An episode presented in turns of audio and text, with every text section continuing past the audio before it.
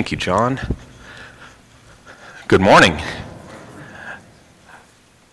Before we begin our sermon this morning, there's a couple of uh, family matters I want to uh, share with you. Uh, as many of you know, um, earlier this week, Nancy Buell passed away. Um, we received that news on Tuesday morning.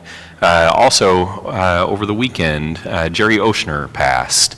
Um, anytime that we lose someone in our family, it's, it's difficult it's, it's particularly difficult. I remember one of the first Sundays I was here, Nancy was baptized. Uh, this was just, you know, three years ago. Uh, I also remember uh, how often I would come in and Jerry would be sitting right here on the front row from the first Sunday that I was here. Not the front row, a couple rows back, uh, actually kind of where Jim and Janine are. But Jerry would always be there, always intent, always listening. And a couple of, uh, a few months ago, uh, when Jerry wasn't able to come to service anymore, I remember feeling just a little, a little sad about that, a little disappointed. For me, uh, both of them have been regular fixtures in my time here at Newberg. For many of you, Jerry has always been a fixture at Newberg. Uh, Jerry, Jerry was our oldest member. Uh, Jerry was always encouraging. You could visit with her on Sunday morning, and she always had something, something kind and thoughtful to say. Uh, she was attentive. It was great because, like, I knew if I needed some positive feedback during a sermon, I could look at Jerry and she'd be smiling. Uh, it was just, uh, she was always such an encouraging individual.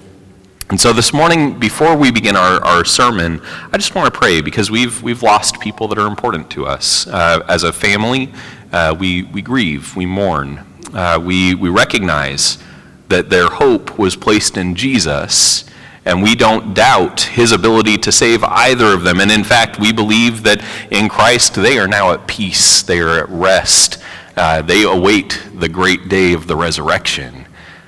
So we mourn for ourselves and our loss, but we don't mourn for them. We don't mourn uh, what, they, what they have received. And so I want to go ahead and I want to pray at this time. Our Father in heaven, we pray for comfort. I pray for Dania and Ken. I, I pray for uh, all of those who have known and loved Jerry for years. God, I pray for, uh, for Nancy's uh, family and her community. And, and God, I pray for us as a church family and our loss of these women. God, they were your children. They are your children. And that makes them our brothers and uh, makes them our sisters, rather, Father. And so we mourn them. We, we grieve our loss. But Father, we rejoice that those who have, have fallen asleep in your Son are only asleep, and that they look forward to the resurrection. And Father, we pray this morning that we can rejoice in the knowledge that those who have placed their faith in you, they have nothing to fear in death. It's all this that we pray in Jesus' name. Amen. Uh, there will be memorial uh, plans shared with the congregation uh, in the future. I just want to let you know that uh, those haven't been set in place yet, and so we'll let you know as those plans are made.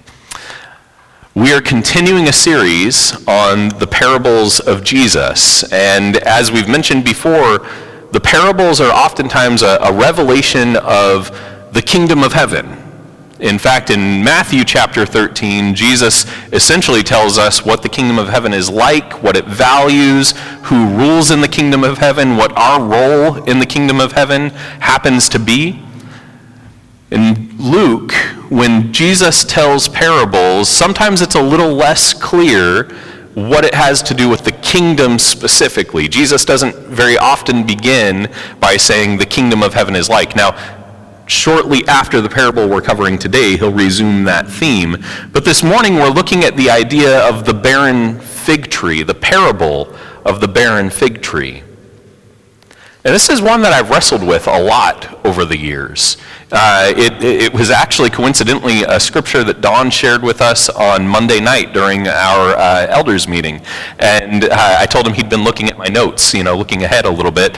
Um, I really appreciated what he had to share about this particular parable and, and the way that it helped me to think about even this sermon this morning. Um, I think that there are a lot of themes that we can unpack from this particular parable because Jesus oftentimes has layered ideas within the parables. And when I read this parable initially, all I could think about was this idea of grace being extended to someone who maybe doesn't necessarily deserve it. If you look at the text of the parable, you have this, this fig tree that has not produced for years. I don't know if you've ever grown a fruit tree, but if you miss a season of fruit, it's usually a pretty good sign that that tree is done. There's, there's not going to be another producing season. You might hold out hope for one year. We had an apple tree, a really bad crabapple tree that was in the uh, pasture of my grandparents' home when I was growing up. And I remember going down there and we'd eat the fruit and it was really bad. It was very sour, but we were kids and so we were dumb and we'd eat whatever we could get our hands on, right? My brother and I were young boys and so we'd eat these little sour, nasty, hard as a rock apples. Uh, and I remember the year that it stopped producing. The whole reason that they allowed it to continue to be down there, I think, first of all, because they got a kick out of watching my brother and I go and eat really bad apples, but they also knew that the, the horses and the cows would come and eat these apples off the ground, and it was sort of an extra source of just nutrition for the, the livestock that we had. I remember the year it stopped bearing, though. I, I, remember it pretty clearly because, first of all, I was disappointed that I couldn't go break another tooth on an apple. But I also remember that my grandfather told my grandmother it's going to come down this year. And my grandmother kind of pleaded for the tree a little bit. Ah, it's not really doing any harm down there. And he pointed out that it was, it was in a place that he had planned to plant a garden. He was going to section off a piece of the pasture, put up some fence around it, and just plant some corn and plant a few other things. And the tree was sort of keeping him for years from using this spot, but it was at least useful for the animals. And I remember my grandmother saying, just don't cut it down. You know, it's an ugly old crabapple little tree, but just don't cut it down yet. And I remember the next year when it did not produce fruit again, my grandfather said, That's enough. The ugly tree is gone we're going to plant a garden. And he did. And I remember that tree coming down. I remember him, you know, kind of rejoicing in removing this eyesore and this, this useless waste of space. And so when I read this, I really get that sense that like the gardener and the, the owner of this space, they, you know, they're having a disagreement and one of them has this, this uh, just, hey, I need to reclaim my land so that I can plant something else here. It's just taken up soil, it's useless. And the other individual, the gardener himself, says, hey, let's hold out a little bit of hope. Maybe if I give it some special attention, it'll produce.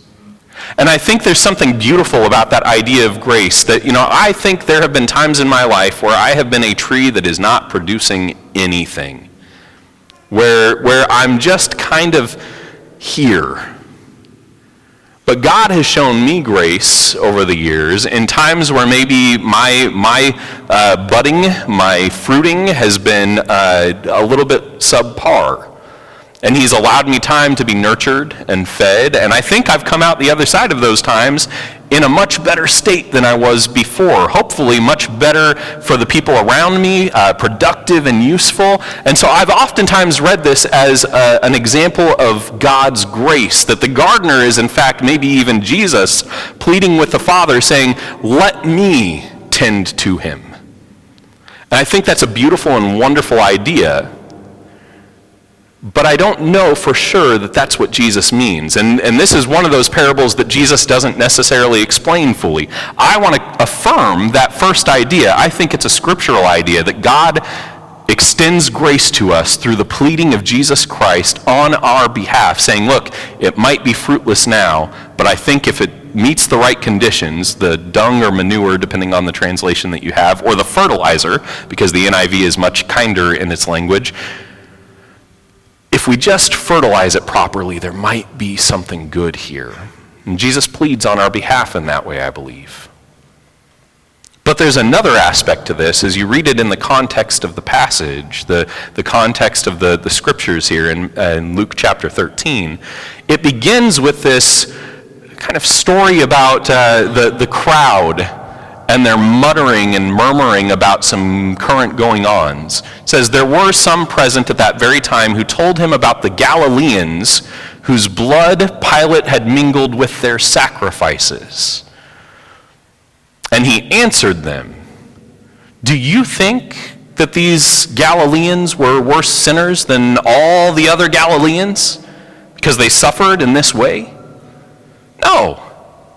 I tell you. But unless you repent, you will all likewise perish. Or those 18 on whom the tower in Siloam fell and killed them, do you think that they were worse offenders than all the others who lived in Jerusalem. So Jesus is drawing on some current events. He looks around and, and he hears what they're talking about. There's these Galileans, and it's not entirely clear what's happening here. Uh, Pilate mingles their blood with and then their sacrifices. And I, I literally went into the Greek to try and figure out who there was in both of these cases, and it's really not clear if the Galileans' sacrifices were being mingled with their own blood or if the Romans' sacrifices were being mingled with the blood of the Galileans to kind of profane them, it was very unclear. But clearly, something is going on here where someone's offering a sacrifice and others' blood is being mixed with it. And some people are speculating about what this means for them. Well, this is because they were unrighteous. They were, they were the wrong sort of people. And Jesus says, Really? Do you think they were any worse? than the rest of the Galileans. Okay, so the Galileans are all those who live along the Sea of Galilee, right? And then he turns his eyes towards Jerusalem. He talks about this neighborhood, the, the neighborhood of Siloam, which is near the pool of Siloam. Uh, we're not entirely sure which pool was the pool of Siloam, although we believe it might have actually been the pool that's also called Bethesda.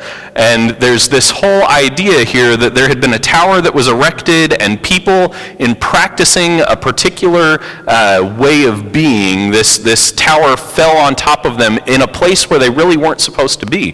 If you're familiar with the, the idea of the pool of uh, Bethesda, the pool of Siloam, there's this like superstitious stuff going on around there about the stirring up the waters and the healing. And some people might have said, well, they were in the wrong place, they were doing the wrong thing, they deserved what they got. When that tower fell on them, that was exactly what they deserved. They were in the wrong place doing the wrong thing. And Jesus says, Oh, you think those Jerusalemites were any worse than the rest of the people in Jerusalem? It's interesting to me what Jesus is doing here. He's covering all of Israel. He's co- covering the yokels up in Galilee, right? But he's also covering these people in the big metropolis you think the ones out in the wilds are the bad people? You think the ones here in Jerusalem are righteous? Wait, hold on just a second. Do you really think that any of these people are that much worse than the others, that they deserve the kind of calamities that befall them? After the parable, well, actually, it, Jesus says this at the end No, I tell you. No, I tell you. But unless, and now he puts the onus on us, you repent you will all likewise perish. So there's this, you think the yokels are bad or the big city folk are bad, but I'm telling you, unless you repent, you're going to die too. There's sort of this implication that death is coming for all of us, but there's something different for those who repent. After the parable, now, says Jesus is in a synagogue and a woman who has been disabled. Uh, some translations say it was a disabling spirit that had caused her to be bent over. Other translations just say that she had been bent over and could not stand up straight. We find out later that it's for 18 years that she'd been experiencing this, and Jesus heals her. Jesus does the thing that Jesus does. And of course, because he's in the synagogue, we have a feeling there's probably a good chance that it's the Sabbath because that's where Jesus seems to be on the Sabbath day, in the synagogues. And when the ruler of the synagogue sees this happen, it says, he became indignant because Jesus had healed on the Sabbath. Said to the people, There are six days in which work ought to be done. Come on those days and be healed, and not on the Sabbath day.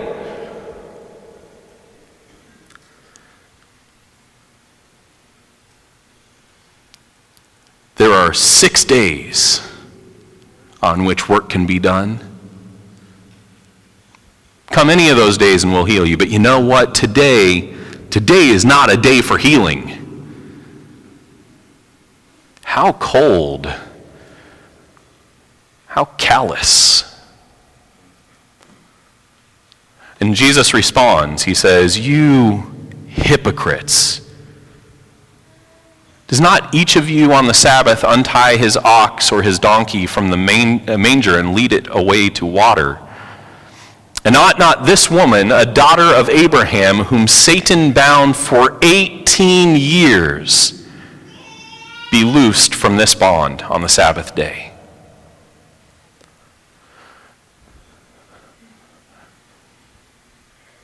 Six days we can work. You want to be healed, you come down here on any of those days. We'll take care of you. Where was that message for this woman over the previous 18 years? You know, it's the Sabbath. Come back tomorrow and we'll take care of you. In 18 years, they hadn't found any of those six days to be able to heal this woman. Now, there's certainly an implication here that the ruler of this particular synagogue wouldn't have been able to do the task in the first place, right? Jesus does a lot of things no one else has done up to this point. But there's so much time in this story. There's so much about the, the amount of time that a person has to do something, the inappropriate time to do it, the length of time someone might suffer. I think about this, and the, the reflection that Jesus has here is to call this group of people, and specifically this ruler of the synagogue, a hypocrite. You hypocrite. If you really cared, you'd at least do for her what you'd do for an animal. If you really cared, maybe your rule wouldn't matter so much. It's clear throughout Jesus' ministry that something new is coming. Something new, but something that had always been. It's actually the beautiful thing about the story of the kingdom of heaven in the Gospels is that it is not a new concept. It is not a new thing. The kingdom has always existed. God has always been king. There has always been a desire for the king to rule his people. But for a lot of the people who are hearing Jesus' words for the first time, it is a brand new way of thinking about what the kingdom is to be. It's not new to God. This was certainly his intention all along. But what Jesus ultimately tells this group of people assembled at the synagogue is this You've practiced your rules so well that you've allowed this woman to suffer for 18 years. When did you find any time in those six days over the last 18 years to heal this woman? Where were your words to her to come on another day in that time? Do you really think that you would have actually done what it is that's required of you at this point at any point in the past if she had come to you on a Tuesday? But you're all here today. You're all listening to the rabbi preach his lesson. You're all here to debate and discuss what it is that the scriptures say about the appropriate way to handle the Sabbath, about the appropriate way to handle the Gentiles, about the appropriate way in which to reflect on the Psalms. And for 18 years, this woman has remained unattended to. Sure, there are six other days in the week, but those aren't particularly productive days either, are they? As I read through this chapter and I looked at the, the words that surround the story that Jesus tells, the parable about the fig tree, I think there's a certain level of judgment that Jesus is offering. The first is to look at the crowd that's gathered around him, and he says, You all think that you're going to be spared. Every last one of you thinks that the other person is getting what they deserve, and you don't deserve what they get. None of you deserve to have a tower fall on you. None of you deserve to have your blood mixed with the sacrifices that are being offered in whatever temple they're being offered in. But I tell you, unless you repent, you're just a barren fig tree. This is, I think, the flow that Jesus is offering to us here. And then it just so happens, isn't it so interesting, the coincidences in Jesus' life. And John Kester's not here to point out there's no such thing as a coincidence in the life of Jesus. Jesus shows up at a synagogue that seems to have served no one particularly well, or at least not served this woman particularly well. And I wonder if this is not an illustrative moment for, for Jesus here, that, that he's trying to encourage them to say, look, you know, you've done a really good job of keeping the rules, but who's being saved? Who is it that's being able to stand up straight for the first time in their life? Who's spent their entire adulthood bent over, unable to even look you eye to eye? And maybe you kind of liked it that way. Because if you really had the power to heal her, and you were just waiting for Sunday morning, Monday morning, Tuesday morning, don't you think you would have done it already? But you're not bearing fruit. You're not helping anyone grow. You're not helping them move beyond the place where they're currently at. You're just doing a good job of keeping the rules. I think that this is Jesus' concern with a lot of what he sees in the religious system of his day. It's no wonder that over and over and over again, the Pharisees, the leaders of synagogues, those who sit on the Sanhedrin, their primary issue with Jesus is that he continues to prioritize people over the Sabbath Go back and read through the New Testament. There, there are a lot of times where they're upset with him for the language that he employs. Calling himself the Son of Man is a very dangerous thing to do because he's then assuming that they all understand, and they do understand very clearly, that what he's saying is, look, I'm the one who sits on the throne of heaven, the one that Daniel saw, this revelation that was given to him. I'm that Son of Man. They get upset with him about that. But the direct conflicts all come from Jesus being a little bit of a, in their minds, rule breaker. He prioritizes people over the tradition of the Sabbath. Now, I want to be clear. There is a law of the Sabbath. If you go and you read the Ten Commandments, it's very clear that the Sabbath was intended to be a day of rest, but most importantly, it was to be kept holy. That's what God desired. Remember the Sabbath and keep it holy. And he gives some instructions on, on that day. You are to do no work. He doesn't want them going out and tilling their fields. He doesn't want them going out and pulling in their nets. He doesn't want them going out and building a tower that might collapse on some poor people who are practicing the wrong religion. Jesus, on the other hand, seems to interpret this idea of keeping the Sabbath holy as only doing good on the Sabbath, but not good for himself. See, the interesting thing about this whole Sabbath concept is that it, it flies in the face of the get ahead culture. He tells them, do no work. God tells the people not to work on that day. He, in uh, the wilderness, actually even prohibits them from collecting extra most of the week because he doesn't want them to try and build up storehouses for themselves and make themselves wealthier in some way and get ahead, right? In our culture, if you can put in a couple extra hours at the office and maybe get some overtime, go ahead and do it. I was actually guilty of that this week. So Lorinda, Lorinda messaged me and she said, I'm going to have to work about a half an hour extra today. Uh, things were a little bit behind. And I jokingly messaged her, yeah, go make those dollar dollar bills. And uh, I, I don't usually talk that way. I was kind of being facetious. But there was a little part of me that was like, well, maybe that's date night money. A little extra to go into our bank account. I think in some ways, the Sabbath was there to keep man from trying to enrich himself.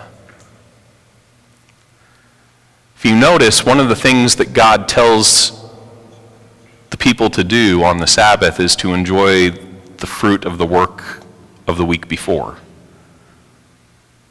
to enjoy the fruit of their labor, to enjoy their rest. There's actually a lot of provision for enjoyment in the law. If you couldn't go to Jerusalem and offer a sacrifice, you were actually supposed to sell what you would have offered, collect money, buy wine and food, and throw a party for your family, essentially, in not just a party for, like, hey, look, we're having a party for the sake of a party, but to appreciate what God had provided for you and be worshipful in your celebration toward Him all the other religious systems, if you didn't make it to the temple to offer a sacrifice, you didn't get to throw yourself a party at home. It just meant that your patron god was not going to send rain on your fields later that year, or your military would be uh, uh, extinguished in a horrible defeat. God offers this beautiful provision. Enjoy the fruit of your labor.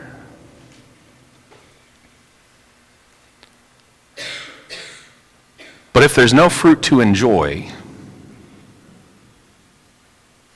if there's nothing to celebrate on the Sabbath, if there's no evidence of the work that you've done between Sunday and Saturday,